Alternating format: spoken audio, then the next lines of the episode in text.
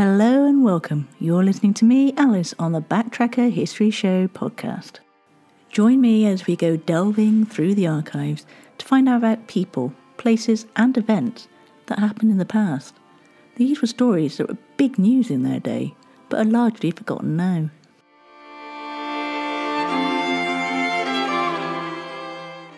Most of these podcasts have been specially edited from a Bradley Stoke radio show in Bristol, England. And one of the great things about this podcast is that I can go into more detail about each story because there are no time constraints. And it's really easy to show your support just by spreading the word, leaving reviews and sharing with all your family and friends. It really does help. If you want to get in touch with me with show ideas, comments or information, you can via Twitter or Facebook by using at BacktrackerUK with a capital B, capital T and a capital U K, or emailing me at info at backtracker dot co dot uk. Now, on with the show.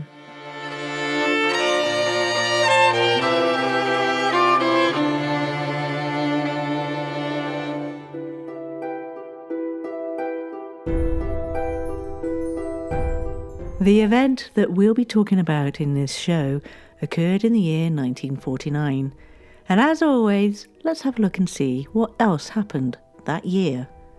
On the first of January, peacetime conscription in the United Kingdom is regularised under the National Service Act of nineteen forty-seven. Men aged eighteen to twenty-six in England, Scotland and Wales are obliged to serve full-time in the armed forces for eighteen months. On the twenty-fifth of March, Laurence Olivier's film Hamlet becomes the first British film to win a Best Picture Oscar. On the first of April, the Marquis of Bath opens Longleat House to paying visitors, the first privately owned stately home to be opened in this way. The twenty-seventh of July saw the maiden flight of the British-built de Havilland Comet, the world's first passenger jet, at Hatfield in Hertfordshire. But within a year of the airline's entry into service, three comets were lost in highly publicised accidents after suffering catastrophic mishaps mid-flight. Two of these were found to be caused by structural failure resulting from metal fatigue in the airframe, a phenomenon not fully understood at the time. The other was due to overstressing of the airframe during flight through severe weather. In October of that year, Valerie Hunter Gordon is granted a U K patent for the disposable nappy. And lastly, on the seventeenth of December, Sutton Coldfield Transmitting Station begins transmitting B B C television to the English Midlands, the first broadcasts to be seen outside the London area. But our event occurred on the fourth of July nineteen forty-nine in Klagenfurt in Austria, when an unhappy marriage ended in murder.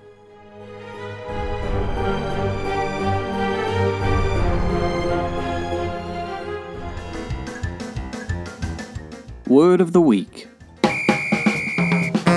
And today's new word is kerfuffle, a noun which means a disturbance or commotion typically caused by dispute or conflict.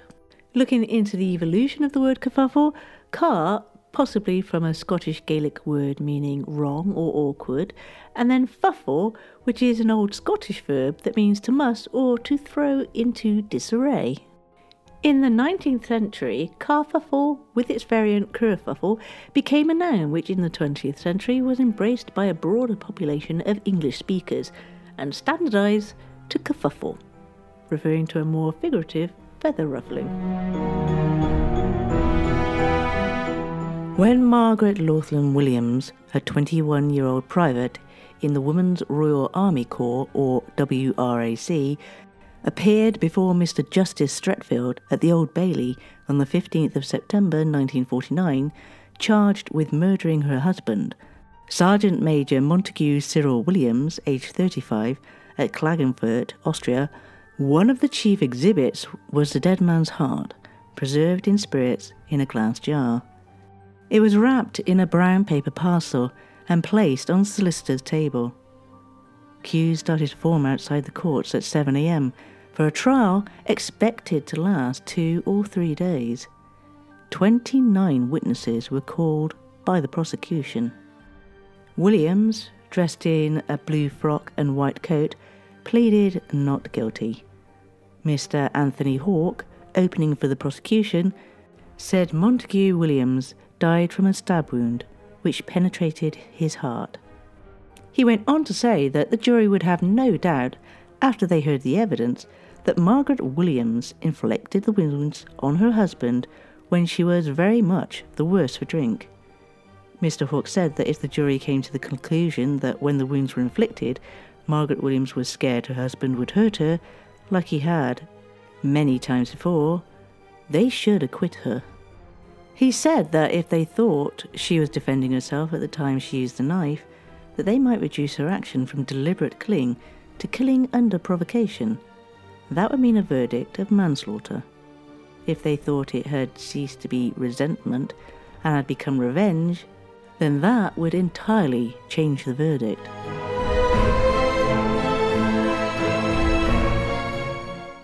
Margaret met Montgomery in Klagenfurt in August nineteen forty-eight, and they became engaged in November. And when they were both on leave, on the fifteenth of April nineteen forty-nine, at Torpichan Church, West Lothian, Scotland, they got married. But before the impending nuptials, Margaret had confided in her friends that she didn't want to marry him. She didn't love him. Her friend said that it would be better if she let him down before they got married rather than after, but Margaret said she didn't want to fling him down. She explained how she tried to postpone the ceremony to the older man, saying she didn't want to get married until he was demobbed five years later, but he was insistent. It also turns out that when he proposed, she was drunk, and whenever they talked about marriage, she'd been drinking. So that when she became sober and realised what she'd agreed to, she didn't have the heart to refuse him and thought it would all work out. Much later, she told her senior commander that she didn't love Montague Williams and had married him out of pity, saying that he was a very fine man. Margaret also had a strong friendship with several other women, and when later questioned after leaving court in England, she stated that she had a stronger liking for women rather than men, saying, "I have always been attracted to women more so than men, but I did not know there was anything wrong with it until a girl I fell in love with told me about it some time ago. I've tried hard to fight against it, and that was the reason why I got married." After the wedding, they returned to Austria and occupied room fifty-four at the Y M C A, the married family's hostel.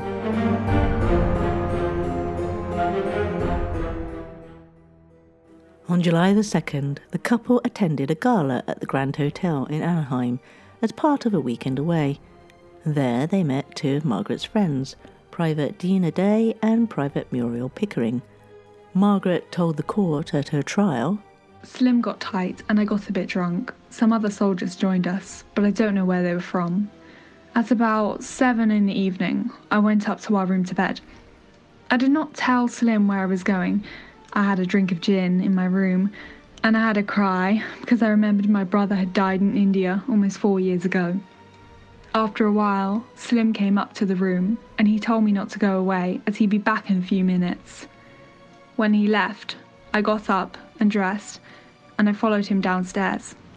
The next day, July the third, Margaret and her two friends went rowing on the lake, coming back for lunch. She found her husband still asleep. He'd been drinking, so she left him there and took a trip on a steamer on the lake on her own. When she came back, they had dinner around seven p.m. Margaret became drunk, and Montague was crying, although he didn't say why.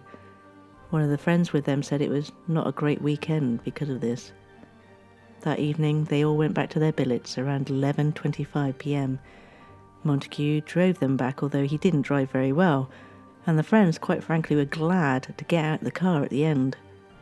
At that time, Margaret was still drunk and in a temper. Montague returned the utility van they'd used in the early hours of the fourth of July to the guard commander of the H Q Royal Corps of Signals, which was about a quarter of a mile away from their Y M C A hostel. On returning the van, the mechanic noticed that Margaret was just shouting a lot at Montague.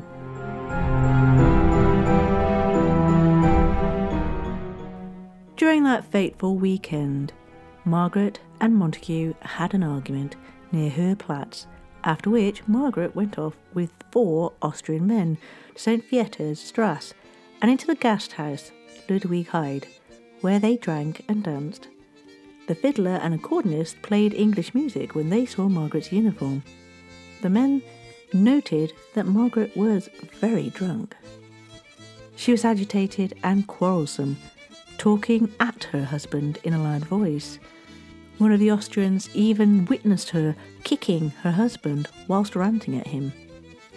Margaret admitted she told her husband to go to hell, and he then turned and left her. She went with the Austrians into the guest house, where they had more drinks and there was more dancing.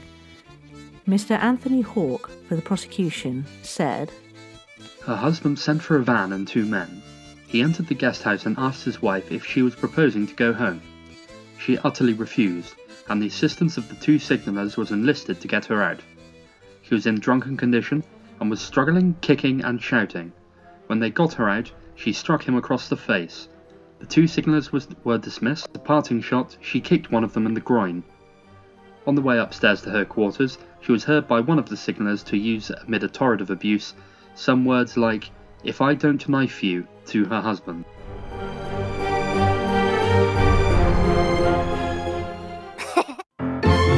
Word on the street.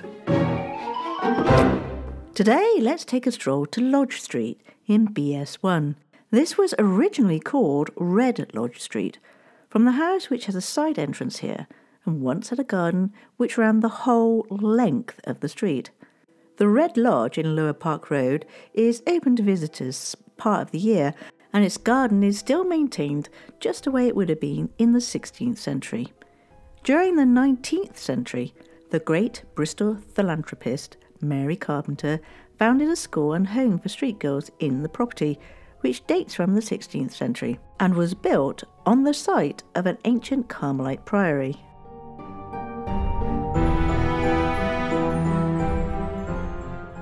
Once they were back in room fifty-four at the Y M C A, they were alone.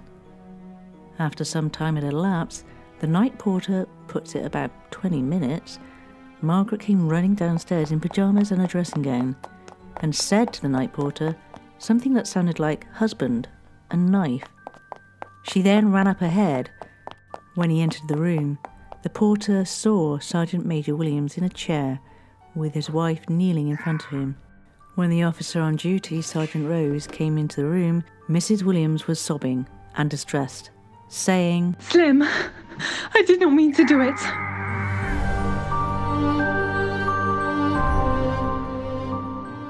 The officer from the ninety-second Special Investigation Section arrived around two twenty a.m. to room fifty-four. He found Montague Williams sat in the chair and heard Margaret say, "He shouldn't have hit me, then I wouldn't have done it. I told him not to, or I'd stick a knife in him." She later said to the sergeant, "It's funny. I used that knife for carving wood, but now I've been carving human beings. Of course, the knife should not have been there."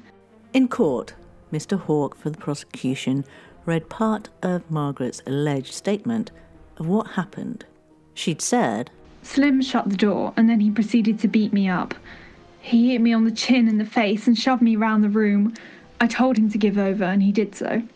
I suddenly decided I would sleep on the sofa." Montague had asked her what she was playing at, and she replied that he'd had her dragged through town, and now she'd be the talk of all the gossip in the area. So he could sleep on his own from that night on, and could also live on his own. "I said I was going to leave him. He told me my mother had illegitimate children and called me a b****. That, of course, started another row, and I said, 'I don't care what you think of me, but leave my people out of it.' I turned my back on him to get into bed on the sofa when he caught hold of my shoulder, swung me around and slapped me on the face with his open hand. He said, 'You have jolly well asked for this.' I saw the knife on the table. I picked it up in my right hand, I think. and I raised it and said to Slim, "You big pig, I'll knife you if you come anywhere near me," or words something like this. He laughed and said, "You think I'm scared of a little knife you cut wood with?" He came towards me and slapped my face once or twice. I hit him with the knife. I think the first time was on his left arm near his shoulder, and the second time was further down his body. Said, "That's done it," or something that effect. I got a hanky from somewhere and put it on the cut on his body and folded his arms across it to try and stop the bleeding. I did not intend to kill Slim. The thought was furthest from my mind. I just meant to stop him from hitting me so that we could carry on the same as before. If the knife hadn't been there, he would not be dead.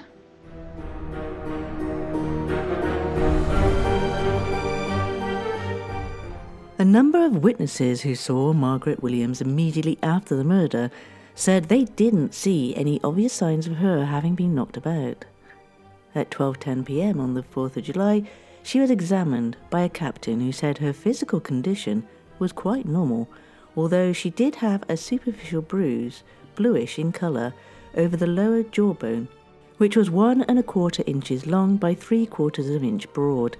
She also had two superficial bruises on the back of her right arm, about one inch by three quarters of an inch, and three quarters of an inch by half an inch. The autopsy on Montague Williams showed that he'd been stabbed in the left side of the chest. The wound was two centimetres long and immediately over the left rib, six point five centimetres from the middle. There was a second wound, one centimetre in length, over the outer angle of the shoulder blade, as well as multiple abrasions over the lower half of the face, around the mouth, and a bruise over the right eyebrow. The abrasions over the mouth were said to be consistent with being caused by human fingernails. The chest wound had penetrated the heart, causing death, whilst the shoulder wound had penetrated the left shoulder blade, where it stopped. The autopsy also showed that Montague Williams had been wearing his shirt when he was stabbed in the shoulder, but had taken it off by the time he was stabbed in the chest. The autopsy also said that considerable force would have been required to inflict the wound in the chest. In conclusion, there would have been a gap of at least a minute between the first stab wound to the shoulder and the stab wound to the chest. The wound to the shoulder would have continued to bleed whilst the heart was pumping, but the wound to the chest, which would have caused death within a minute, would have bled little and would have mainly bled internally. Blood was discovered across the room, including on the window, as well as under the table, three and a half feet from the window, and on the carpet, and several large bloodstains five feet from the window on the carpet, which started a trail of blood drops that got smaller, leading to the chair, as well as on the skirting boards. All in all, the bloodstains were consistent with Montague Williams being stabbed near the window and having made his way to the chair, where he sat down and bled for a while before being stabbed in the heart whilst seated. The autopsy stated that it was highly improbable that Montague Williams could have walked after he had been stabbed in the chest. The following is the cross-examination of Private Muriel Jessie Edith Pickering by Mister Christmas Humphreys of the defence, as reported in the press of the day. She was a nice, kind-hearted girl as far as you knew? Yes. Then she got engaged to Sergeant Major Williams, who was a rather silent person many years older than her. Yes. He was rather in his shell and difficult to get out of it. In his shell. You were against the marriage. Told her she would be a fool to marry him because she said she was not in love with him. Yes. Did you know that she only agreed to marry him when she was somewhat the worse for drink and afterwards did not want to let him down? Yes. Did you know the arrangement that they had made, which was unusual in a married couple? Yes. Was that there would be no intercourse between them until she felt she was in love with him? Yes. Do you think that got on both their nerves? Yes. On this weekend, it all just went wrong? Yes. Did you get the impression that things had suddenly become much worse that weekend and were working up to a crisis, as far as Sergeant Major Williams was concerned? Yes. Do you remember warning Margaret that people were saying to her husband that it was about time he gave her a good hiding? Yes.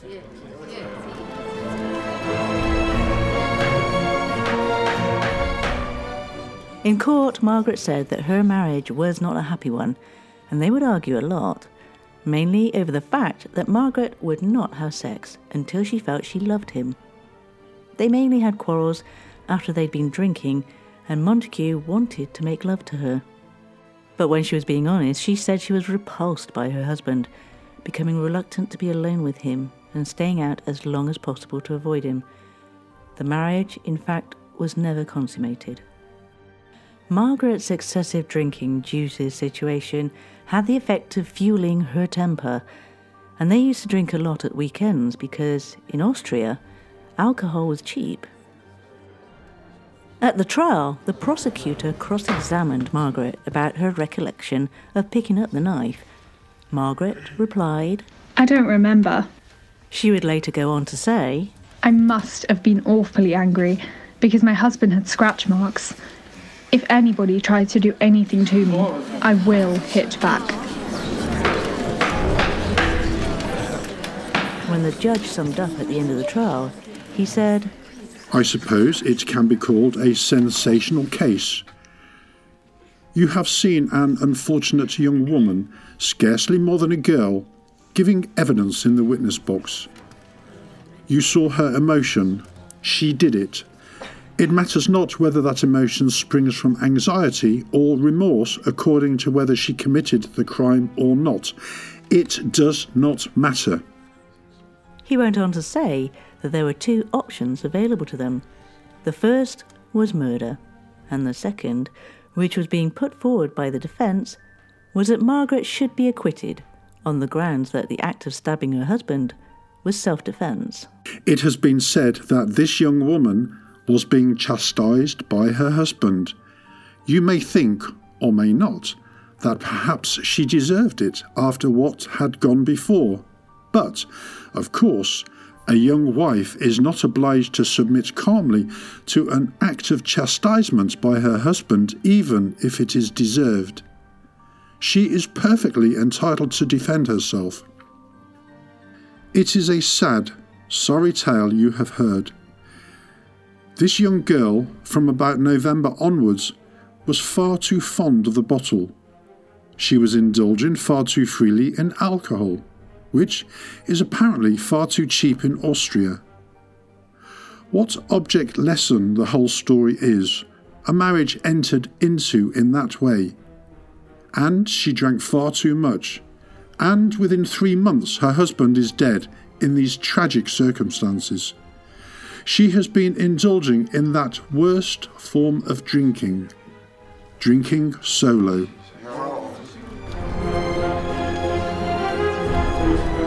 The jury retired and took with them copies of the statement which Williams made to the police and the letter she wrote to her husband, but did not give to him. In the letter written before the fourth of July, she said, "Perhaps on paper I can give you a better idea of just how mean I am. In the first place, Slim, I don't want to hurt you, but I cannot help it. It was from the beginning a certainty that this would have to come. I thought that in time, I would get even more fond of you than I was when we were first married. That and the fact I could not bring myself to shatter all of your illusions was my basis for the marriage. It was not good enough. And now I find that every time we are together and alone in our room, I want to scream and get away from everything. It is much better that we should part as friends. I only wish that we could have done this before it went so far. But while it lasted, I think you were happy. Yours with affection, Blackie." Blackie, by the way, was Margaret's nickname, as her maiden name was Black. After a retirement of two hours, the jury returned for further direction. Margaret Williams, her face very pale, was brought back into the dock. The jury wanted to know about the law in relation to Williams' mind at the time of the stabbing, and the second was, what would the state of mind be to reduce the sentence to manslaughter? After the judge clarified these queries, the jury retired again. Coming back twenty minutes later, they declared her guilty, but with a strong recommendation for mercy. On Monday, September the nineteenth, the judge handed down the death sentence.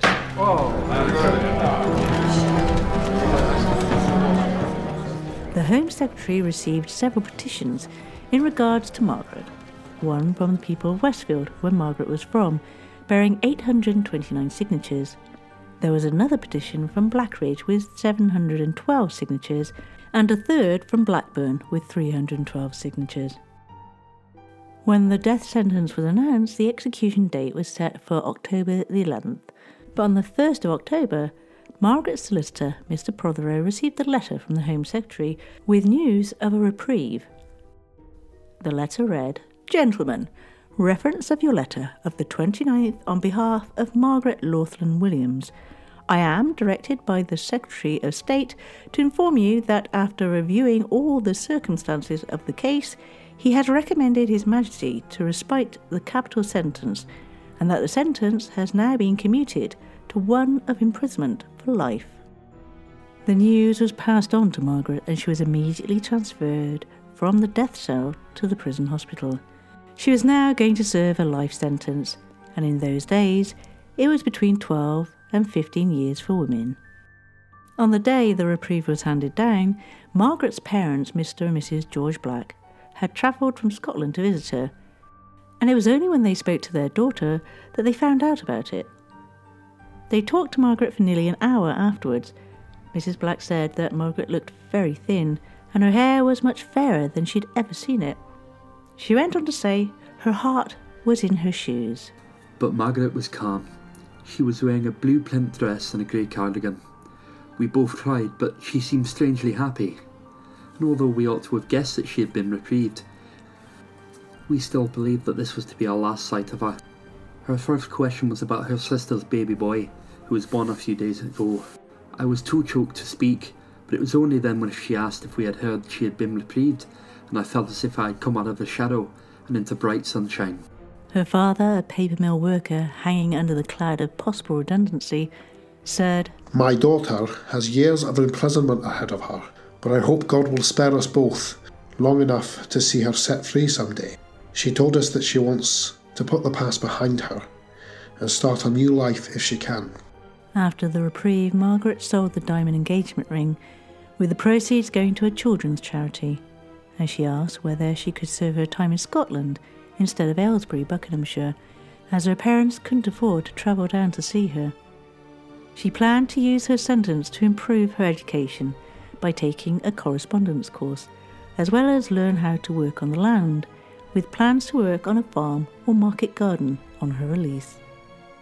In the death cell, Margaret had thought a lot about the previous occupant, Elizabeth Marina Jones, an eighteen-year-old dancer, sentenced in nineteen forty-five for her part in a murder.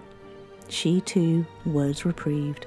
During her detention, she was a model prisoner, and in August nineteen fifty-one, the prison authorities allowed her to go picnicking in a car on a mystery tour with a welfare officer. The Scottish Home Department official described the outing as an experiment. Margaret was released from Duke Street Prison, Glasgow, after serving only five years of the life sentence, and went on to start life afresh in a new neighbourhood. Her whereabouts were kept secret by her family, her friends, and the authorities.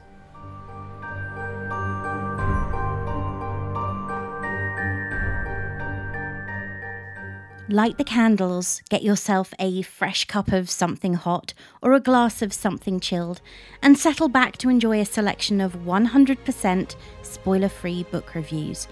Whether you're a fan of cosy mysteries, horror, romantic comedies, science fiction, or anything else you might find on the bookcase, Being Bookish is a great place to start. Join me, your host Ray, as I take a joyride through the books on my bookshelves and journey into new territories with recommendations every week. You may even hear a few interviews with authors along the way. Find every episode of Being Bookish wherever you find your podcasts.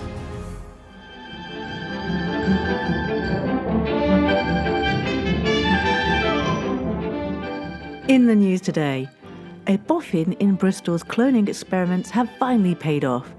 He said to us, "I'm so excited. I'm beside myself."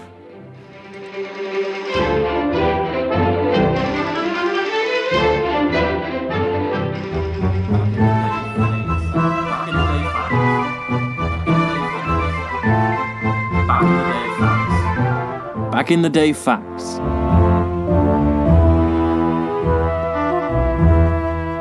Right, and today we'll start off with the eighteenth of November, nineteen sixteen, when British General Douglas Haig finally calls off the First Battle of the Somme in World War One, after more than one million soldiers had been killed or wounded. On the nineteenth of November nineteen ninety, pop duo Milli Vanilli are stripped of their Grammy Award once it's discovered that they didn't actually sing on their award-winning Girl You Know It's True album. On the twentieth of November eighteen twenty, the whaling ship Essex is attacked and sunk by a sperm whale in the southern Pacific. Only eight of the twenty crewmen eventually survive through cannibalism. This is inspiration for the novel Moby Dick. On the twenty-first of November eighteen eighty-eight, three people perished when a schooner laden with more than three hundred barrels of petroleum spirit exploded in Bathurst Basin, Bristol. The twenty-second of November nineteen sixty-three, U S President John F. Kennedy is assassinated by Lee Harvey Oswald while riding in an open-top motorcade in Dallas, Texas. He was forty-six. The twenty-third of November, fourteen ninety-nine, Flemish pretender to the English throne, Perkin Warbeck, is hanged for reportedly attempting to escape from the Tower of London. He'd invaded England in fourteen ninety-seven, claiming to be the long-lost son of King Edward the Fourth. On the twenty-fourth of November nineteen forty, the Luftwaffe bombs Bristol city centre. Around two hundred people were killed and another six hundred eighty-nine injured in the first major air raid on the city during World War Two. And finally, also on the twenty-fourth of November nineteen sixty-six, the Beatles began recording sessions for their album Sergeant Pepper's Lonely Hearts Club Band.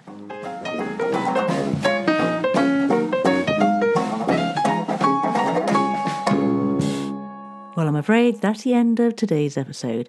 I hope you enjoyed it, but I wasn't really the star. That accolade goes to our talented voice actors. Joe Wilson, Sam Roberts, Molly Jeffries and David Hale from Saint Stephen's Drama Group in Bristol, Steve Shepherd from our very own Bradley Stoke Radio, and Rose Hales. Thank you, one and all.